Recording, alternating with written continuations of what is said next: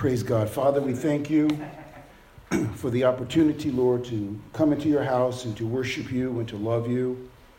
And we thank you for that opportunity and that privilege. Lord, you've delivered us from our sins, and we thank you for that. I pray, God, that you would touch the sermon this morning in a special way. And I just give you glory and honor. In Jesus' name, amen. Amen. I'd like to speak to you for a few minutes.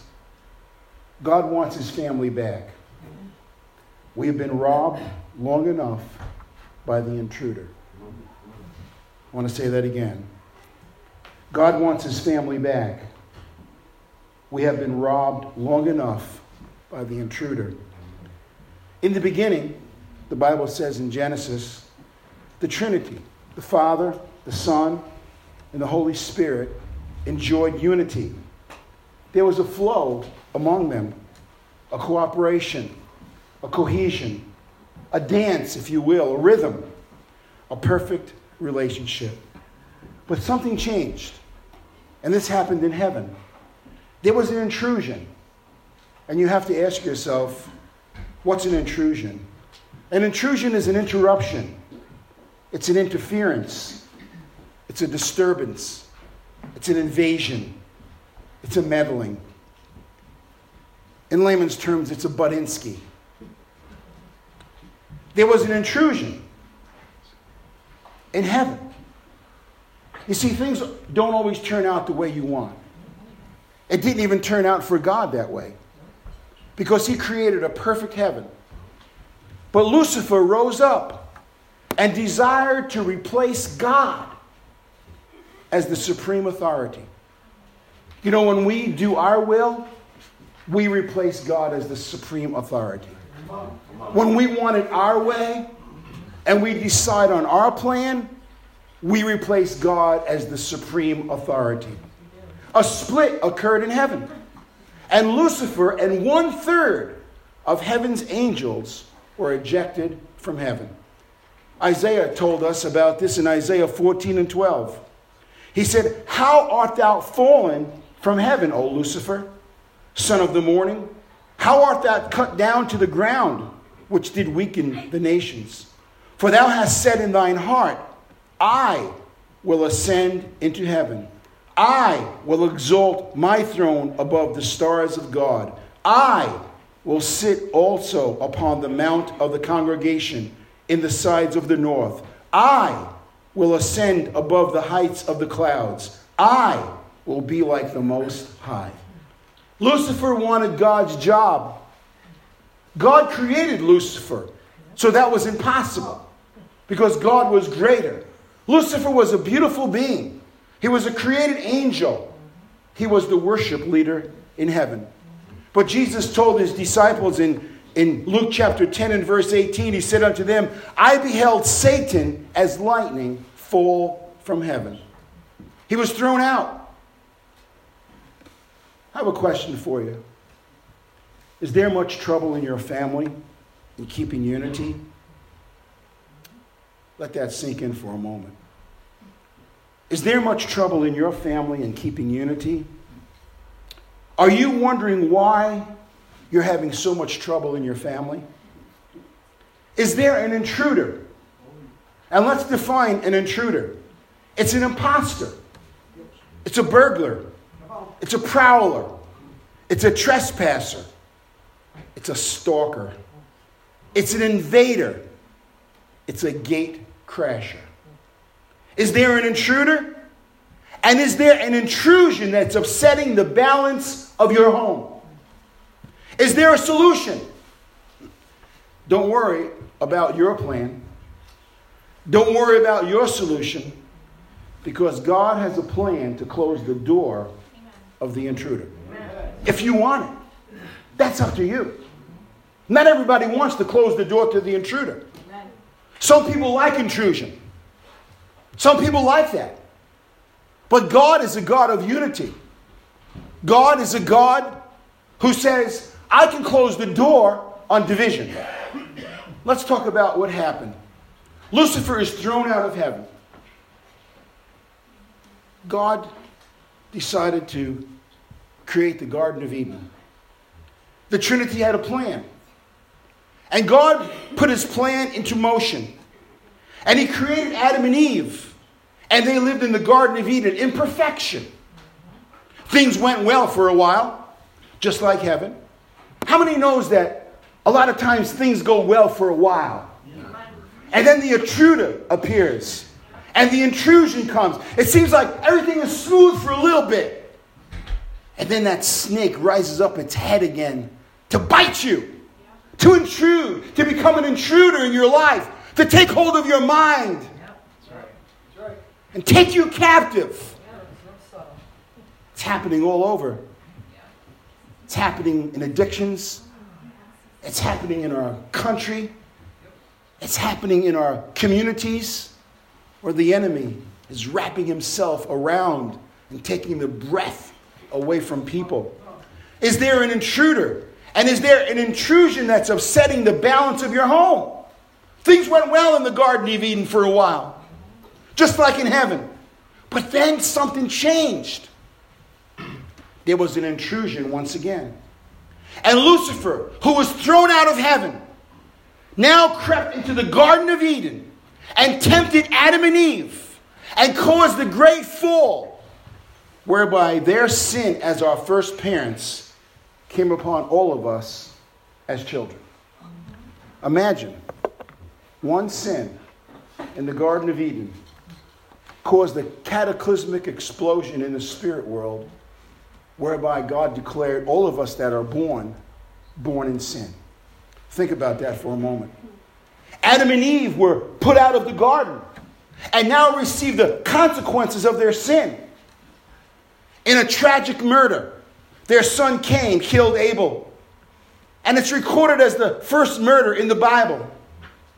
The first family, a mother, is now experiencing the murder of her son. Think about it. How did this happen? How did this Lucifer cause 1/3 of heaven's angels to vacate? How did he persuade them? How did he persuade Adam and Eve in the garden, a perfect environment, to disobey God? And as a result, he intruded into their lives. Not only in their lives, but generation after generation that followed. And the family that God envisioned did not seem to be appearing as he had planned. Society became totally sinful, totally depraved, and so self-centered that God recorded in Genesis chapter 6 and verse 5. And listen carefully. And the Lord God saw the wickedness of man was great on the earth, and that every imagination of the thoughts of his heart was only evil continually. Sounds like today. And it repented the Lord that he had made man on the earth, and it grieved him at his heart. And the Lord said, I will destroy man, whom I have created from the face of the earth, both man and beast and creeping thing, and the fowls of the air, for it repented me that I have made them. You know, sometimes we get really discouraged when things don't turn out the way we expected. You know, things didn't turn out for God the way he expected. Heaven was invaded. Then he creates the Garden of Eden, and that was invaded. So God said, I have to have a further plan. I have to get my family back. It's like a parent whose child is out there somewhere, estranged. A mother sits down, a father sits down and says, I must get my son back. I must get my daughter back. A spouse who has left the home says, I must get her back, or I must get him back. This is the plan of God, to get back people that the enemy has stolen and put back in bondage and in sin. But Noah, in Genesis 6 and 8, but Noah found grace in the eyes of the Lord. So now God is rejoicing. I have found a righteous man. I have found a man that wants to serve God. I have found a man that's willing to obey me. And for 120 years, Noah tried to restore the family by building the ark and preaching righteousness. But you know what happened. Just like today, the people did not respond. Because we become our own God. don't really want God in our country the way we used to. Church attendance is on a decline. 100 churches a week are closing. 1,800 ministers a month are leaving the ministry. Are we a Christian nation? There's a remnant. There's a people in America that still love God. And because we still love God across this country, in big cities, in rural country, in rural counties, in different states, people are rising up and they're saying, we want God and we want family. We want God and we want family. We're not peculiar that way because we want family. We're not peculiar because we want a man and a woman to marry and have children. We're not peculiar. We're biblical. I said we're biblical. Praise God. Genesis chapter 7 and verse 23. God said, I can't stand the sin anymore. I can't stand what my people are doing. I tried to get the family back through Noah. And for 120 years, God said, I was long suffering. But did they listen? No, they didn't. And in Genesis 7:23, it says, and every living substance was destroyed, which was upon the face of the ground, both man and cattle, and the creeping things, and the fowl of the air, and they that were destroyed from the earth. And Noah only remained alive, and they that were with him in the ark. 8 people out of millions that lived in that civilization at that time. Listen, this salvation is not to be taken lightly. Serving God is not to be taken lightly. It's not a ritual. It's not a religion. It's a way of life. It's what we leave our children. It's what we leave our grandchildren. It's our posterity. Praise the Lord. After the flood, the generations of Noah were established. And man got this brainy idea that he could create his own family without the help of God. A group of people assembled, and they said, you know what? We have the answer. What were they doing? Thank God the Trinity stepped in one more time.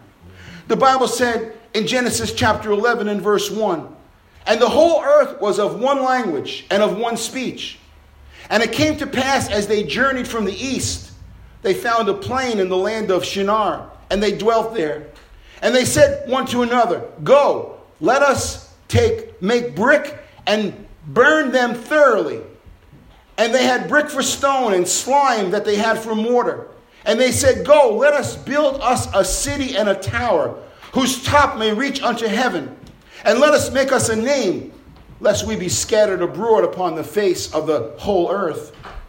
And the Lord came down to see the city, and upon the face of the whole earth. Listen, the Lord came down to see the city.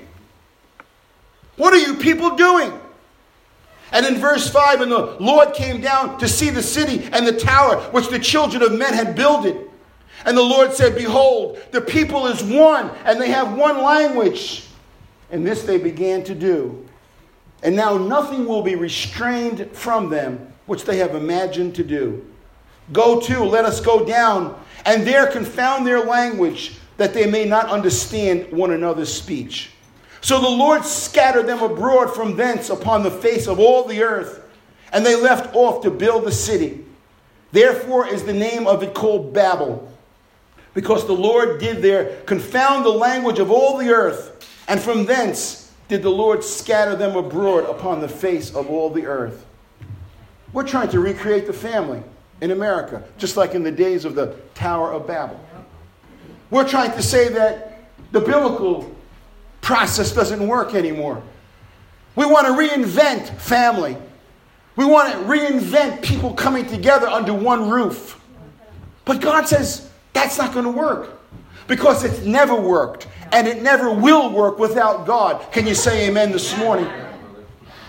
So the Trinity had to step in one more time, because it didn't work in heaven. It didn't work in the Garden of Eden. It didn't work in the days of Noah. It didn't work in the days of the Tower of Babel.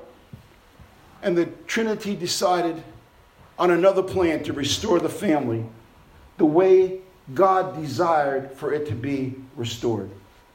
The Bible says in Genesis 12 and 1, now the Lord had said unto Abram, Get thee out of thy country and from thy kindred and from thy father's house into a land that I will show thee. And I will make thee a great nation, and I will bless thee and make thy name great, and thou shalt be a blessing. And I will bless them that bless thee and curse them that curseth thee. And look at this. And in thee shall all families of the earth be blessed. What's God saying? Abram, the father, God called him, chose him to come out of paganism, to come out of evil, to come out of sin, to depart from those that were doing those things, even his own family. Because God called him and he obeyed God.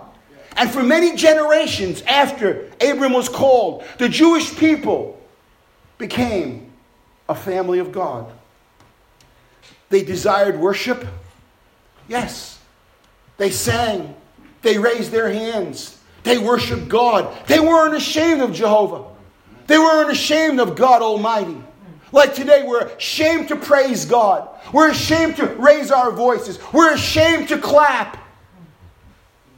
But if there was a $100 bill on the floor, people would run to it and scream and yell when they picked it up. 50,000 people can enjoy a football game, and they stand to their feet and they cheer as their team is marching toward a touchdown. We go to concerts, we go to dances, and people cheer and they have a good time. But we come to the house of God, we seem to clam down and shut up when God wants to put a new song in our heart. Because why? Are we ashamed of God? Are we ashamed of the God that woke us up this morning? Are we ashamed of God that has given us privilege in America to be free to worship God? And that's why the Pilgrims came, and that's why our ancestors came to worship God.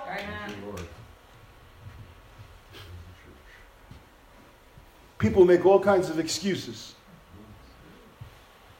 of why they can't, when God says you can. The Jewish people desired God's knowledge and his wisdom. But then something happened. The intruder came back. The intrusion reappeared. And they started not to respond. And so what did God do? He stepped in and he raised up the prophets of God who were willing to sacrifice their lives and be killed to preach the word. Along came the prophets, Isaiah, Jeremiah, Ezekiel, Amos, all the prophets. And what were they saying to the people? It's time to get the family of God back. It's time to go back to the house of God. It's time to worship. It's time to pray. It's time to lift up the name of our God Almighty. Amen. Amen. And just like today, God is sending the prophets once again. He's sending big mouth preachers once again to wake up the flock, to wake up the country, to wake up the church and say, it's time to get our family back. Can you say praise the Lord? Praise the Lord. The people of God tried to survive without God's Spirit. You can't survive without God's Spirit. You become miserable. Your relationships become enduring friendships. No zip, no zap, no glow. Just going through the motions. Waking up, eating, going to work, watching a movie, going to sleep, going to the bathroom and doing the same thing for 70, 80, 90 years. Listen, that's just a mediocre life. That's not a life that God intended. What God intended was for us to wake up and love him and worship him. I'm a man this morning that is grateful to God who took me out of paganism, who took me out of alcoholism, who took me out of an alcoholic family, who God restored my mind, who took me out of academia and restored me. Should I not praise him? Should I not worship him?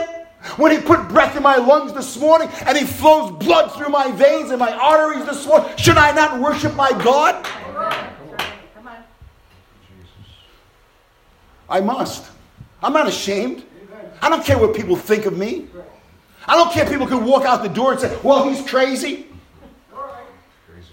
Who cares? Because God saved my soul many years ago and took me out of bondage. Took me out of sin and restored me to his family. Praise God. I said, he restored me to his family and put my name in the Lamb's Book of Life. And that's what's most important.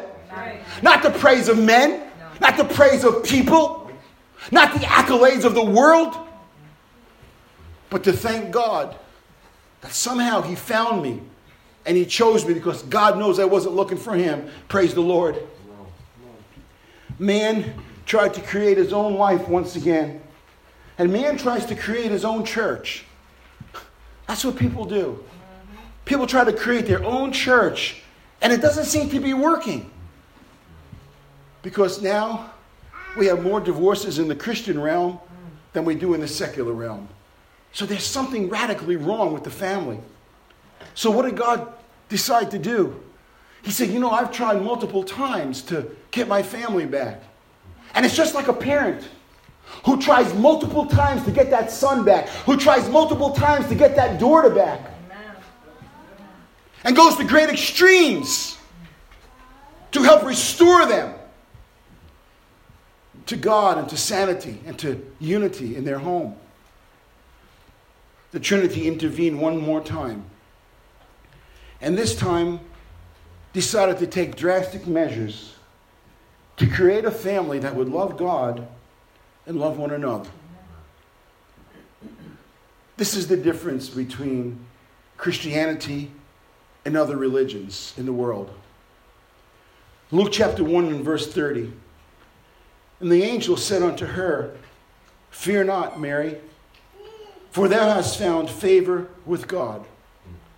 And behold, thou shalt conceive in thy womb, and bring forth a son, and shall call his name Jesus.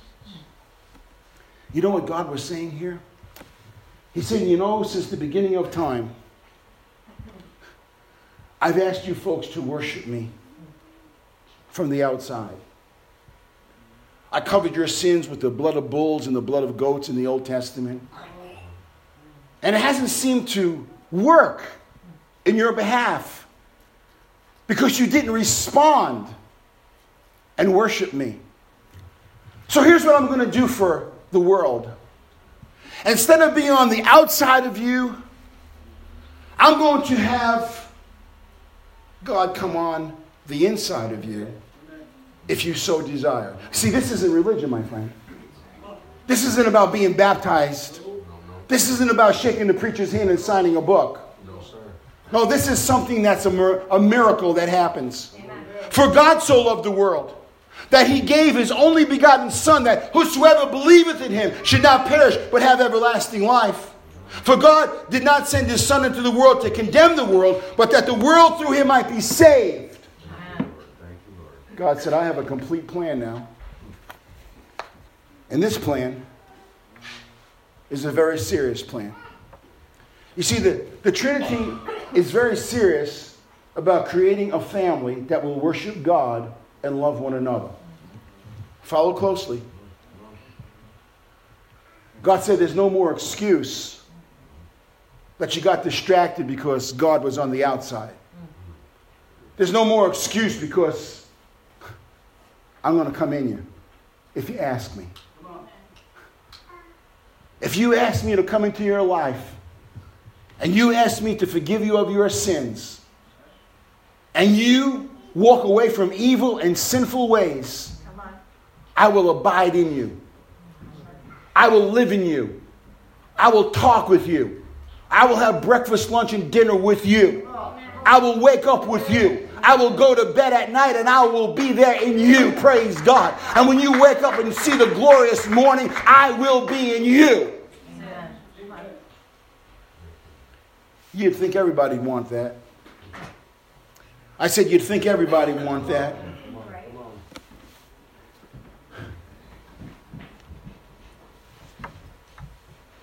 Jesus walked up that hill. It wasn't a gold cross around his neck. It wasn't a silver cross. He was whipped. He was beaten. He was tortured.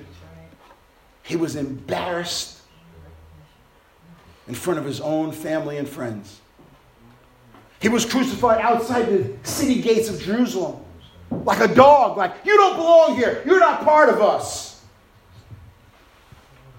And he wasn't. Because he went into the synagogues. He went into churches that were stifled. He went into churches that had no spirit. He went into churches where they didn't worship God. And he stood up and he read the scroll. And from that moment on, they hated him. And from that moment on, they conspired against him to kill him. And many a times he escaped because he knew he had to go to the cross to complete his family in a way that was never done before. The Bible says, for we have not a high priest which cannot be touched with the feeling of our infirmities, but was in all points tempted like we are, yet without sin. People go around saying, well, God doesn't know how I feel. Yes, he does. He does. Come on. He was tempted in every way possible, but didn't succumb to sin. He experienced diseases and sickness. He was beaten 39 stripes. And every sickness or disease that you can ever think of goes into one of those categories, 39 categories of sickness and disease. What he experienced on the cross was for your freedom. What he experienced on your cross was for a life of holiness.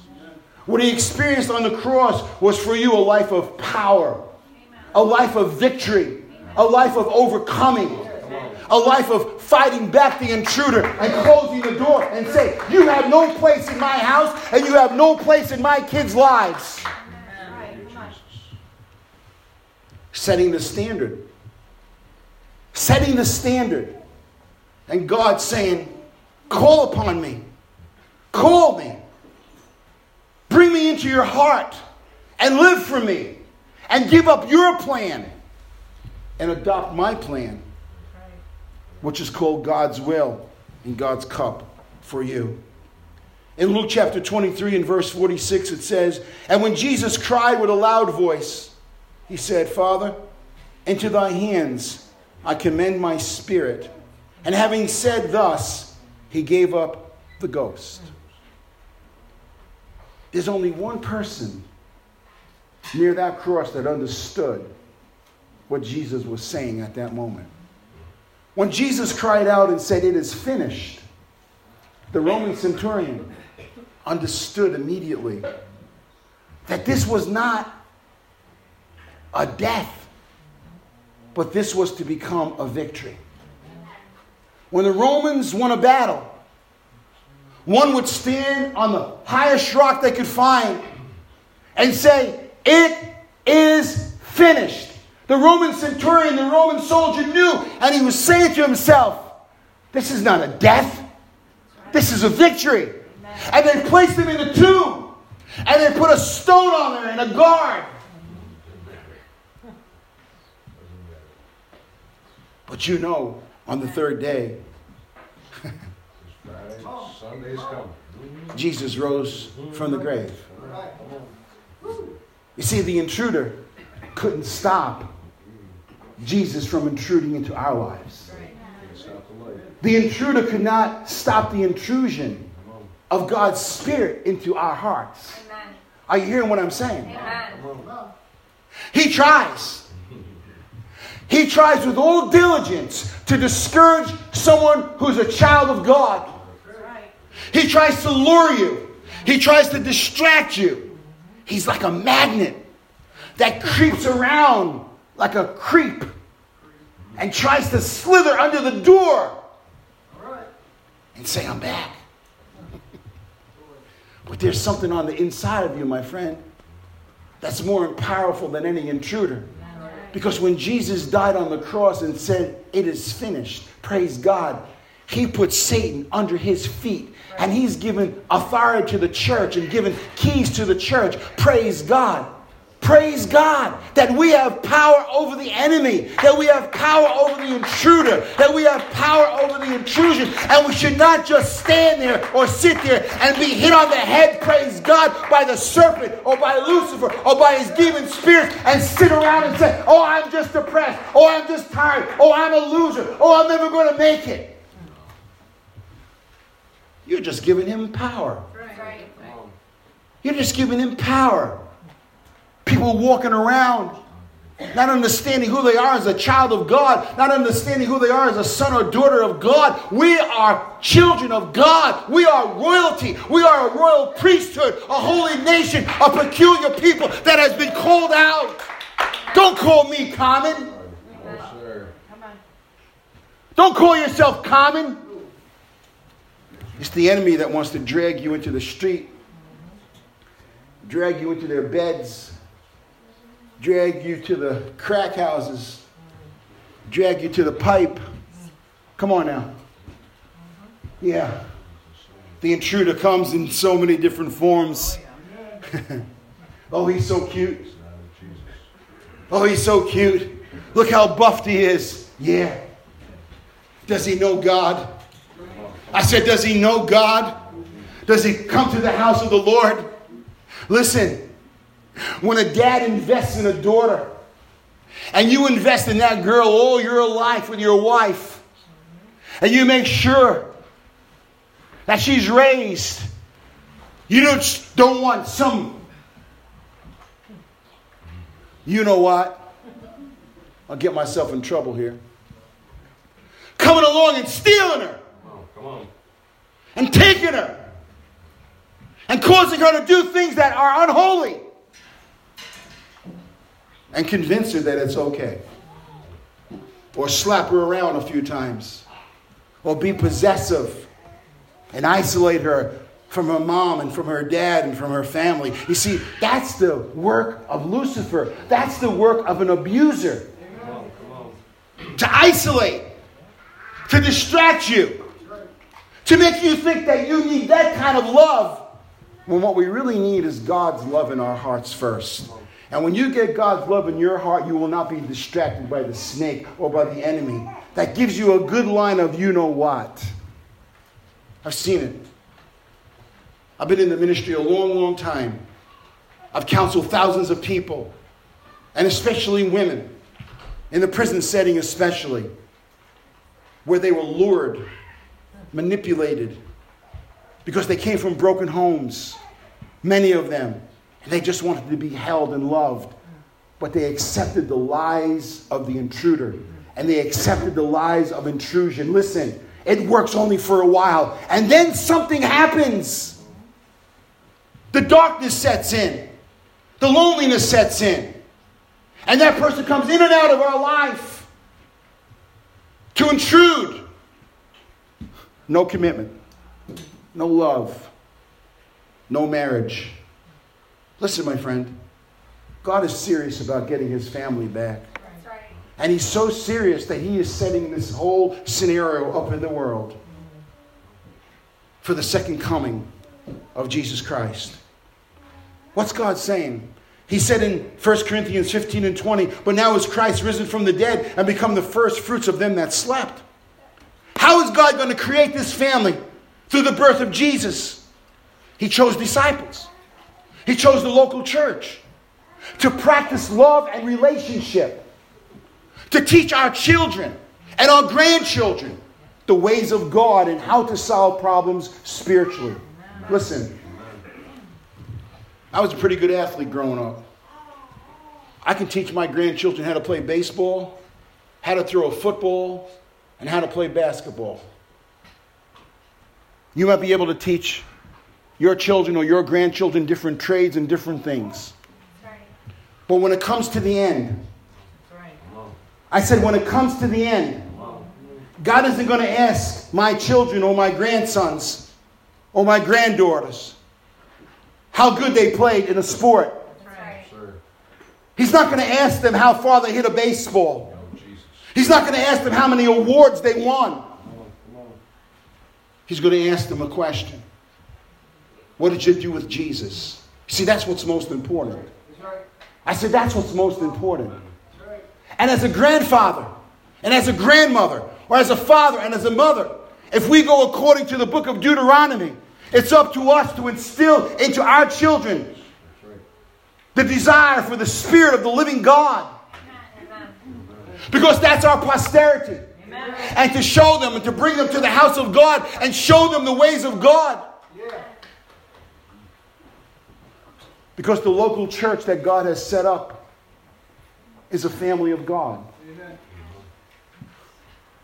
No matter how big or how small. It's the family of God where children can be socialized with adults. Because listen to this one fact. The goal of a parent is to raise that child to become independent and to go out into the adult world. It's nice to play when you're a kid. I loved playing when I was a kid. It's nice to have games. It's nice to play ball. It's nice. But there comes a time when you start to realize, I'm getting older. I'm going to graduate high school. And I'm going to have to go out into the real world. And who am I going to be dealing with? I'm not going to be dealing with little children. I'm going to be dealing with adults. And I want to tell you, one of the greatest places of child socialization is the church, where they can have uncles and aunts and brothers and sisters, praise God, and cousins spiritually, hallelujah, to show them the love of God. Amen. Are you with me? Amen. Look around our communities. Look how many houses you passed this morning where people don't attend the house of God. And we wonder why church attendance is on the decline. Because people have everything they want. They got their pleasures, their boats, their golf, their country clubs. They got this, they got that. They got nice cars, nice houses. They have all that. So they say to themselves, why do I need God? Because it says in the book of Revelation, the Laodicean church, you have everything. You say you're rich, you're increased with goods, but God said you're miserable, you're blind, and you're naked. But who wants to accept that? Who wants to hear preaching like this? Who wants to hear the word of God? Because one day we might wake up to a nightmare. I said one day we might wake up to a nightmare. Do you have any idea what's going on in our country? They're trying to unseat a president that 63 million people voted into office. He swept the Bible Belt. The evangelical vote, he won all of the South, the Bible Belt. And we have a group of lunatics that are not allowing due process. Listen, how would you feel if you went to court? And when you walked in, they said, you're guilty. And you need to prove yourself innocent. When in our country, it used to be you're innocent until you're proven guilty. And you can have no witnesses. You can have no lawyers. You can have nobody representing you. And we're going to have a meeting in the basement of the Capitol. And we're going to close the door so you can't attend. And then when we're done, we're going to come out and we're going to say, we're going to vote for your removal. Wow. And most people are just going about their business today with no burden on their heart for their country. No burden on their heart for a president that's trying to do something. 266,000 jobs last month. Unemployment down again, 3.5%. Financial experts saying the economy has never been this way, even during the days of President Reagan. So why would you want to impeach a president that has brought prosperity back to your land, that has brought 7 million jobs back to your country, who has the courage to stand up to foreign nations and say, we're not doing it that way. We're going to get respected again as America. Because you know what? We give you money. We give you food. We give you resources. We dig your wells. We help you with your farming. We give you medicine. We give you missionaries. And it's about time that the people of the United States, who are giving their taxpayer money, get respected once again in our world and say, guess what? America has been blessed and we've blessed you. Amen. I know some will not like this preaching.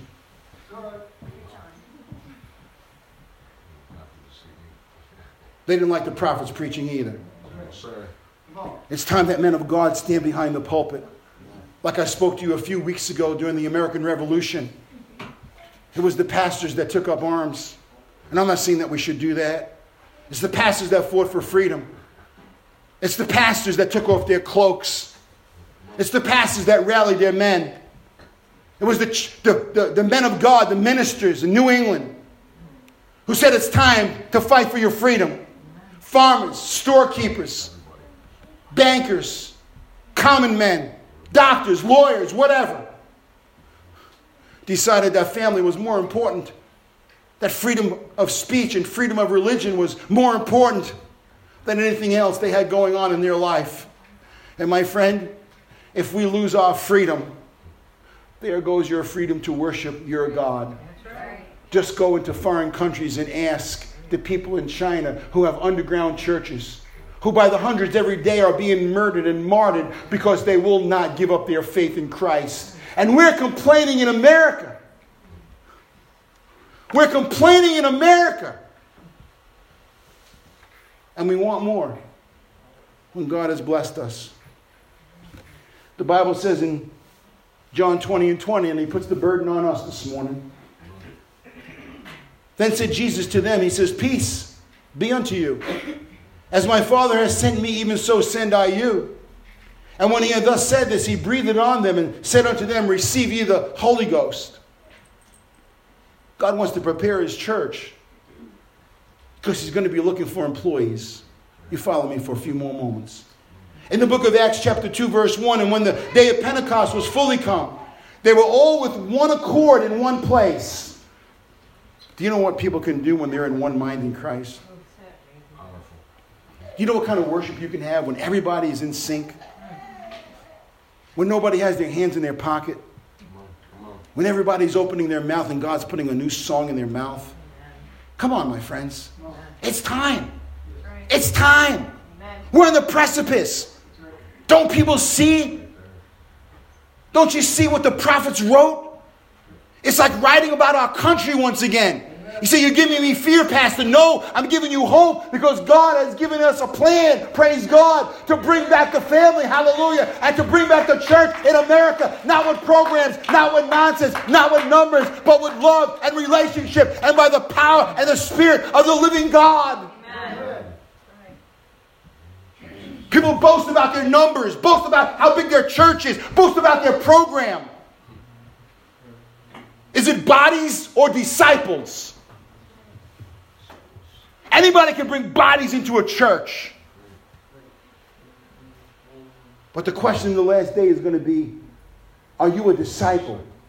Are you a follower of Christ that is sold out to him with no distraction? That's saying, "I will follow you all the way, God, even to the end." That's what it will come down to if we're not careful. Praise the Lord. The Bible says, "And suddenly there came a sound from heaven as of a rushing mighty wind." My God, if that wind blew in some churches, the pastor would drop dead. The ushers would say, "What? Close the doors. Yeah. Must be a hurricane."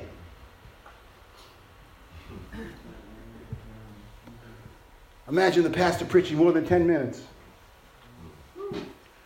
Imagine getting more than just a sermonette. Imagine just being lulled to sleep and saying to yourself, "When is he going to quit talking?" They were filled, and there appeared unto them cloven tongues like as a fire, as it sat upon each of them. And they were all filled with the Holy Ghost and began to speak with other tongues as the Spirit gave them utterance. Hey, don't go down to that holy roller church. Those people are weird. They talk in different languages down there when they're praying. Be careful of those people. Fastest growing movement in the world, Pentecostal. And you know they've done studies concerning Pentecostal people. And believe it or not, they say we're the most well-adjusted people as Christians. I like that study. They say we're crazy. I'm okay. Listen, I used to be a psychologist. I know the signs of crazy. I know the signs of mental illness. I studied that for a long time. I'm okay, though. Because I'm okay in Jesus. And I love God. And I'm not ashamed of God. And I love to praise God. I love when I hear my grandchildren in the house singing the songs that they hear in church. Or saying to their mommy, you know, Pastor, you know, Pa preached on Sunday, Ma? And recite something that their grandfather said. I love that. Not to give praise to me, but praise to God, because I want you to know something. Children are always listening. They don't have all this traffic up here. That's right. Be careful what you're saying in their presence. They don't have all that traffic up here. They can be playing on the floor. They can be building something. And you'll be having a conversation, and they'll say, what does that word mean, Grandma? What? You were listening. Sure they were. Because they're sponges. They're not like us with all this stuff that's on our mind. We have so much traffic going.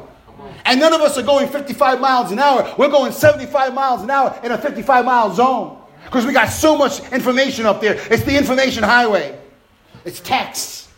It's internet. It's phones. It's calls. It's voicemail.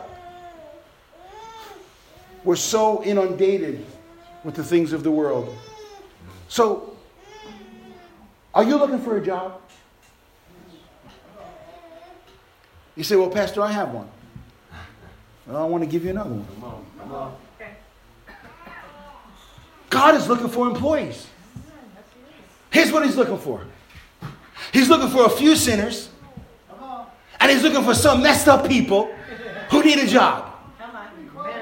I said, God is looking for a few sinners and some messed up people that need a job. He ain't looking for the goody-good two-shoes who think, oh, I'm okay. I got it all together. I'm a good person.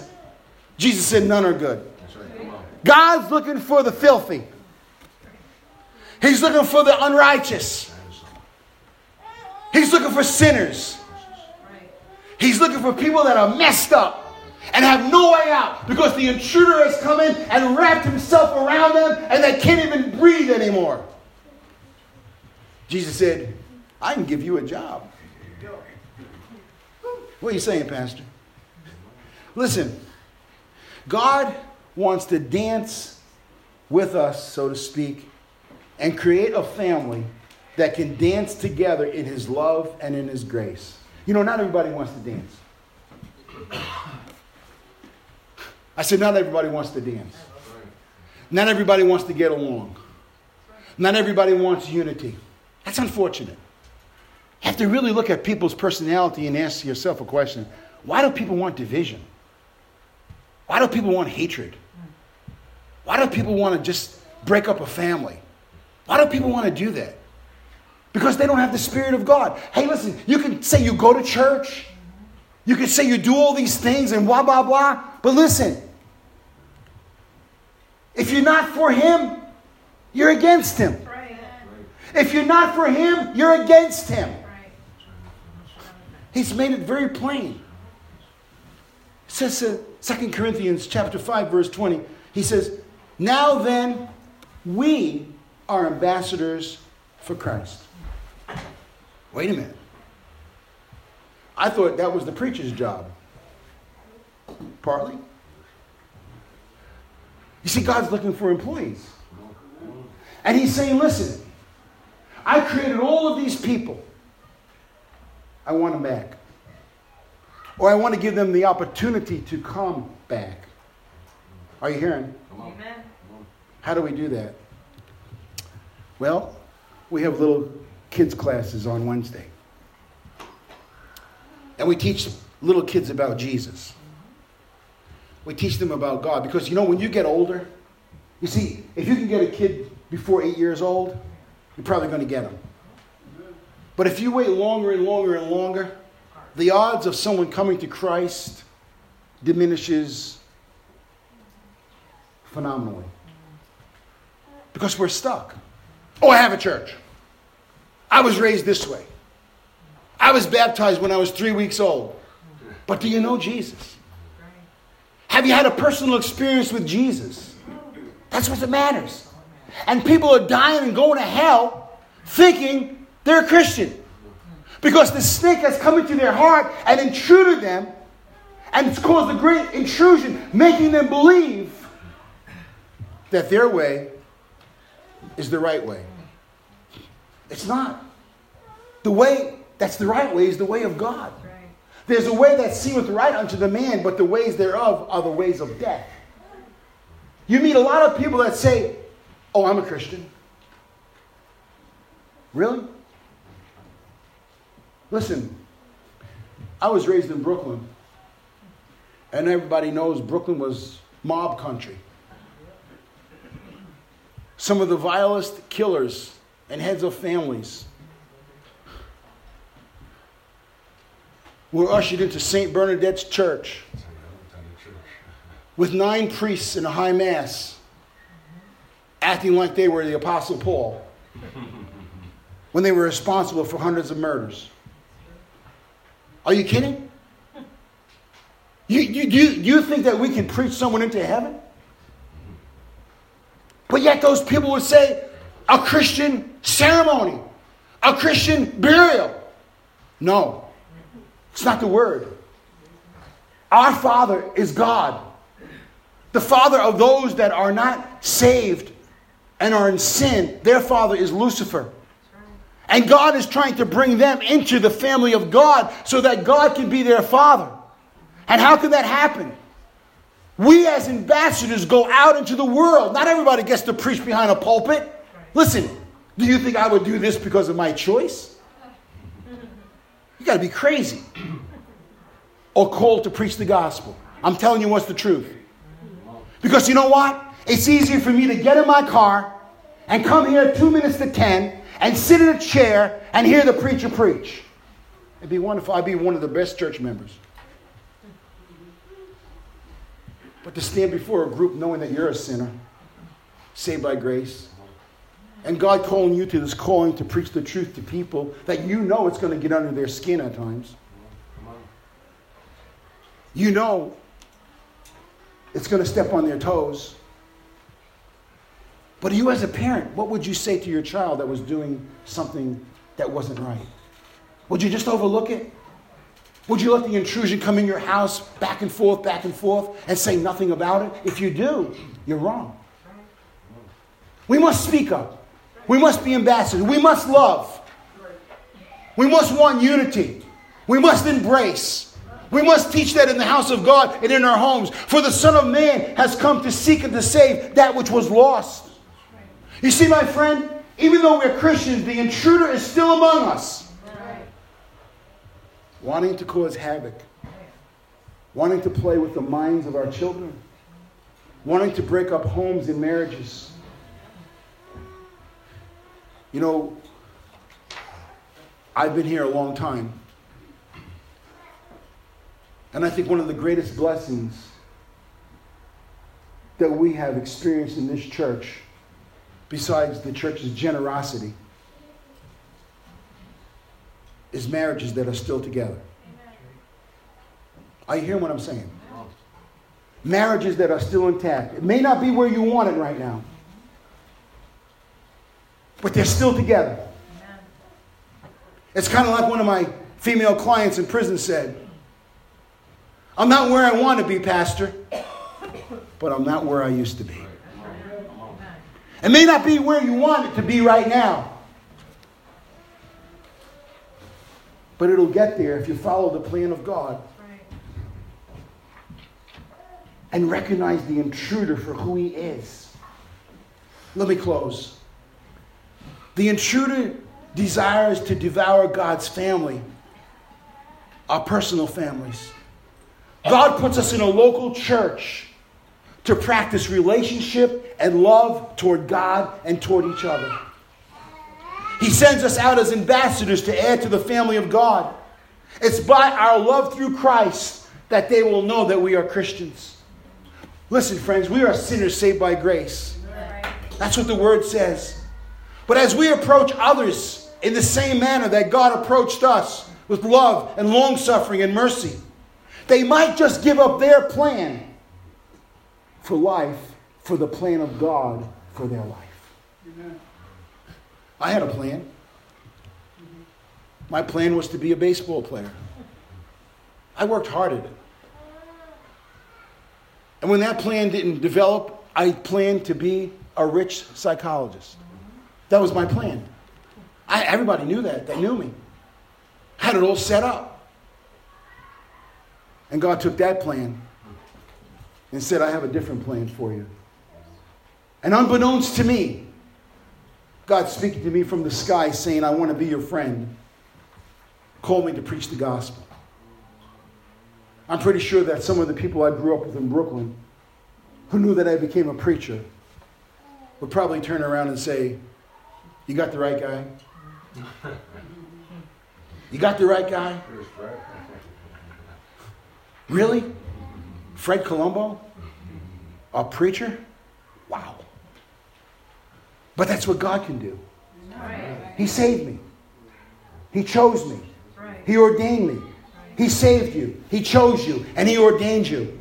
The Bible says in 2 Corinthians 5:20, now then we are ambassadors for Christ, as though God did beseech you by us. We pray you in Christ's stead, be ye reconciled to God. In the Message version, as I close, it says this, we're Christ's representatives. God uses us to persuade men and women to drop their differences and enter into God's work of making things right between them. We're speaking for Christ Himself now. Become friends with God. He's already a friend with you. Amen. Become a friend with God. I weep and I grieve of the many families that have been divided in our country. You know, you've read stories and you've met your girlfriends or your man friends who have sat down with you and have said, I'm no longer married. I'm divorced. The kids are here. The kids are there. Everything is all messed up. How did this happen? How did it happen that two people could walk down an aisle in love, stand before God and a preacher and say, I do, and pledge the rest of your life together because of the intruder? I hate him. I hate him. I hate him. Because he comes to steal, kill, and destroy. And we must wake up to the fact that we are in a spiritual warfare and not be lulled to sleep with passivity, but to stand to our feet and say, God, I'm in this fight. And as long as you're alive and you're living in a home, you're in a fight for your family. Right. Hear me. And I want to say something to you. Those of you who are parents and maybe your children have gone from the home, parenting never stops. Right. You may think it stops, because you don't know what goes on behind closed doors in the empty nest between a mom and a dad, praying for your children. You have no idea what goes on behind the scenes when it comes to your grandchildren. Knowing what you know, reading what you read, knowing that they're always in danger going out into this world, and trying to bring them the Spirit of the living God to keep them pure and holy. Friends, we're in a fight for our families. We're in a fight for the family that God wants to create biblically. And it's that family, my friend, that God is calling together as a remnant, as a people, to love Him, to worship Him, and to bless His holy name. God bless you, and thank you for listening.